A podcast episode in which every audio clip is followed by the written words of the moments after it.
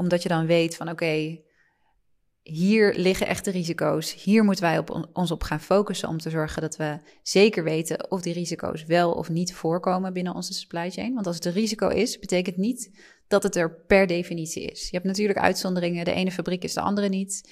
Uh, de ene die doet het heel goed op overtijd, uh, die zit daar heel goed bovenop. De andere die heeft child labor echt al um, verbannen een aantal jaren terug. Dus het is gewoon heel goed om te weten wat er daadwerkelijk speelt. Welkom bij Niet Groen de podcast. Een podcast waarin wij groene onderwerpen in de mode-industrie minder groen willen maken.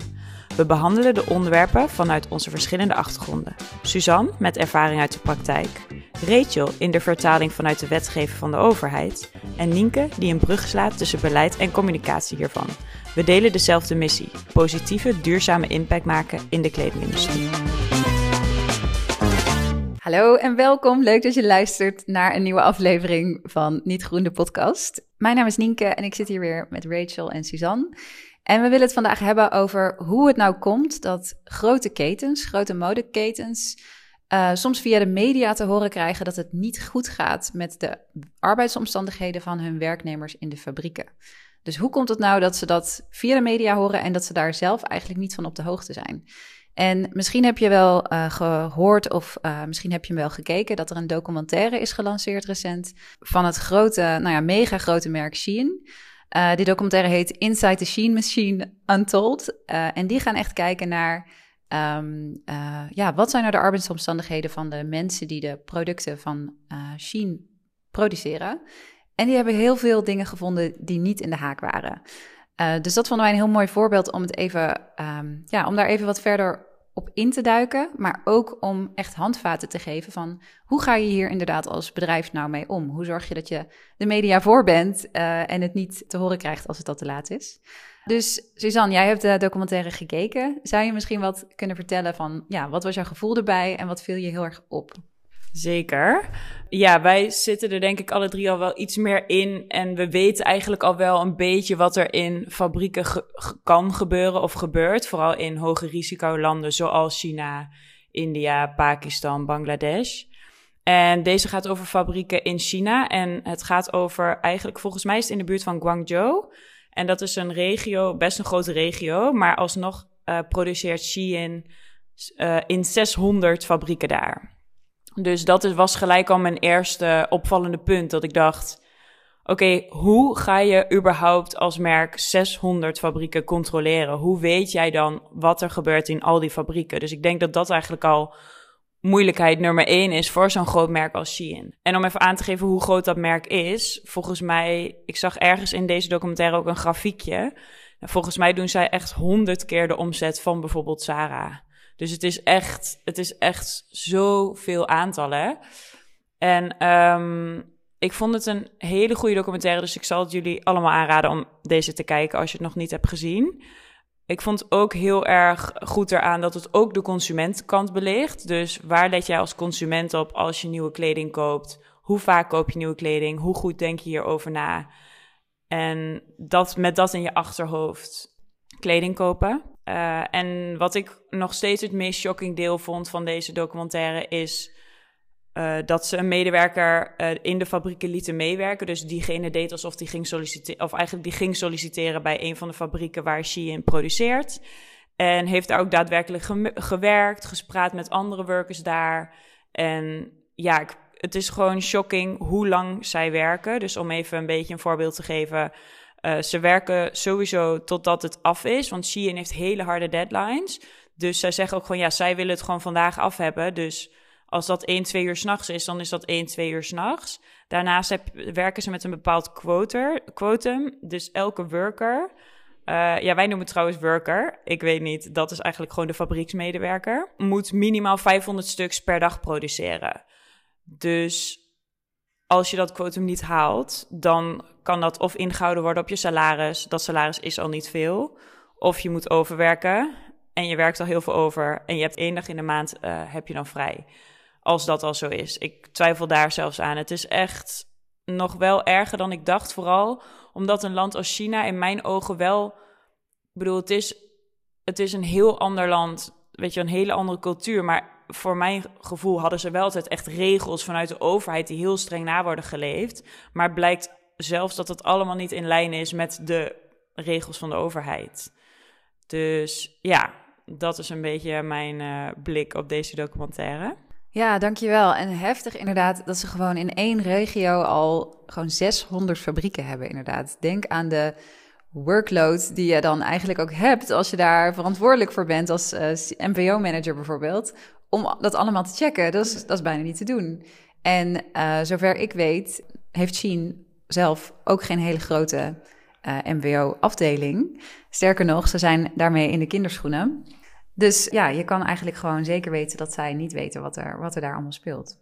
Maar om even terug te gaan naar um, uh, eigenlijk de kern een beetje, want we hebben het hier over dus arbeidsomstandigheden van werknemers in, in de fabrieken.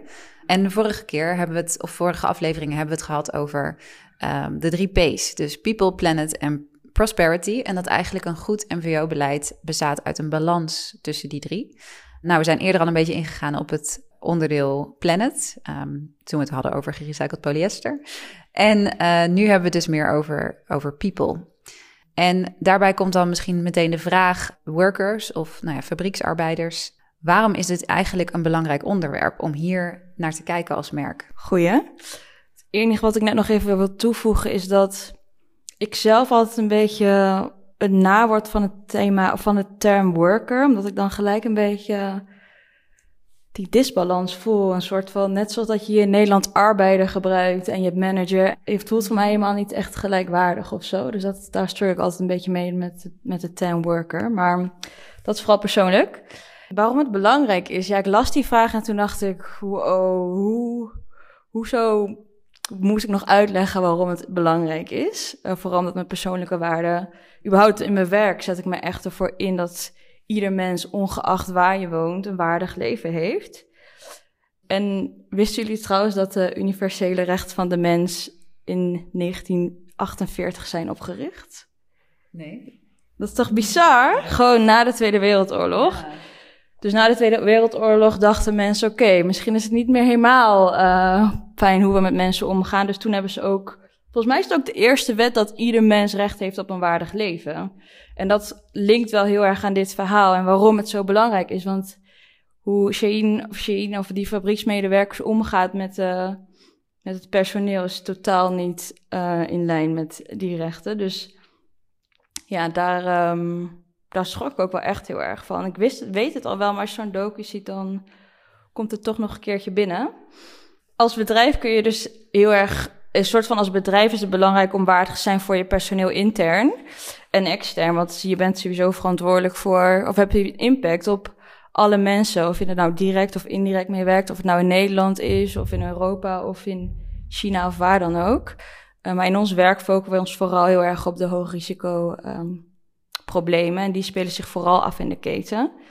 En als je dan kijkt naar uh, de meeste risico's rondom het thema mensen, is het vaak heel erg kinderarbeid, gedwongen arbeid, zoals in dit geval. Uh, overtijd, dus echt extreme uren werk, komt heel veel voor, vooral in China. Dus we zeiden net al even in de voorbespreking in BSCI-rapporten zie je heel vaak van dat in China heel veel overtime is. Um, maar dat is gewoon echt een probleem in dat land. Uh, seksuele intimidatie, geweld op het basis van geslacht, dat zie je dan weer meer in India en Pakistan gebeuren. Um, een gezonde en veilige werkplek en vrijheid van vakvereniging. Dus dat zijn wel de meest uh, voorkomende risico's of problemen eigenlijk. Als je kijkt naar het thema mensen in de productielanden waar veel textielbedrijven produceren. Ja, dit zijn inderdaad allemaal eigenlijk hele ernstige thema's die je nu noemt. Um, als je een beetje kijkt ook naar je eigen situatie. Als je als werkende um, werkt, uh, je wil daar niet mee in aanraking komen. Dus het zijn echt geen, uh, geen prettige dingen, maar het gebeurt nog wel over de hele wereld. En inderdaad dus verder in de ketens waar eigenlijk uh, we bijna niks van zien. Um, dus ja, ook een beetje de vraag, hoe gaat het nou met die workers van Sheen? eigenlijk ervaren zij al deze onderwerpen die je net noemt, Rachel, ja, zijn ze aan exposed. Maar vooral ook misschien, waarom is hier nou eigenlijk zoveel commotie over en zoveel aandacht voor in de media? Uh, er zijn natuurlijk ook, er zijn niet superveel documentaires, denk ik, op dit moment, die echt aan het licht kunnen brengen hoe het is in de fabrieken.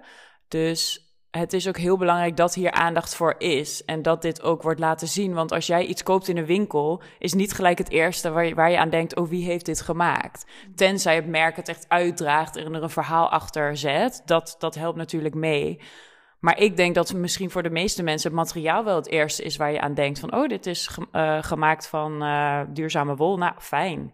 En dan is het klaar. Terwijl het is gewoon niet zo zichtbaar. En vooral in China is het echt heel moeilijk. Je hebt natuurlijk ook niet overal in al die landen persvrijheid. Het is ook echt voor die mensen die undercover dit hebben gedaan heel erg moeilijk geweest om dit te kunnen doen. Omdat helemaal in China, je, gaat, je draait er gewoon voor de bak in. Als jij tegen de. Nee, dit is niet per se tegen de overheid, maar ik denk niet dat dit een, een makkelijke documentaire is geweest voor de mensen die hebben geïnfiltreerd in die fabrieken. Het is dus zeker goed dat dit in de media is gekomen en dat dit dus op deze manier exposed wordt, omdat je dan echt een beetje die accountability hebt dat een merk er wat mee moet gaan doen. Het is gewoon zichtbaar, iedereen ziet het. En het werkt ook gewoon in de media. Het, het wordt sneller opgepikt als het zo breed wordt uitgemeten. Dus met al dit in ons achterhoofd eh, is het gewoon voor merken best ingewikkeld om hier een begin mee te maken. Want hoe ga jij als merk starten om te weten wat er in de keten gebeurt. Nienke, heb jij hier misschien een idee over? Ja, zeker. Ja, sowieso inderdaad. Je wil gewoon voorkomen als merk dat je op deze manier in de media komt. Want wat er eigenlijk is gebeurd, ook met Shein, is dat ze gewoon... Uh, ze zijn exposed. Ze, ze zijn mensenrechten aan schenden.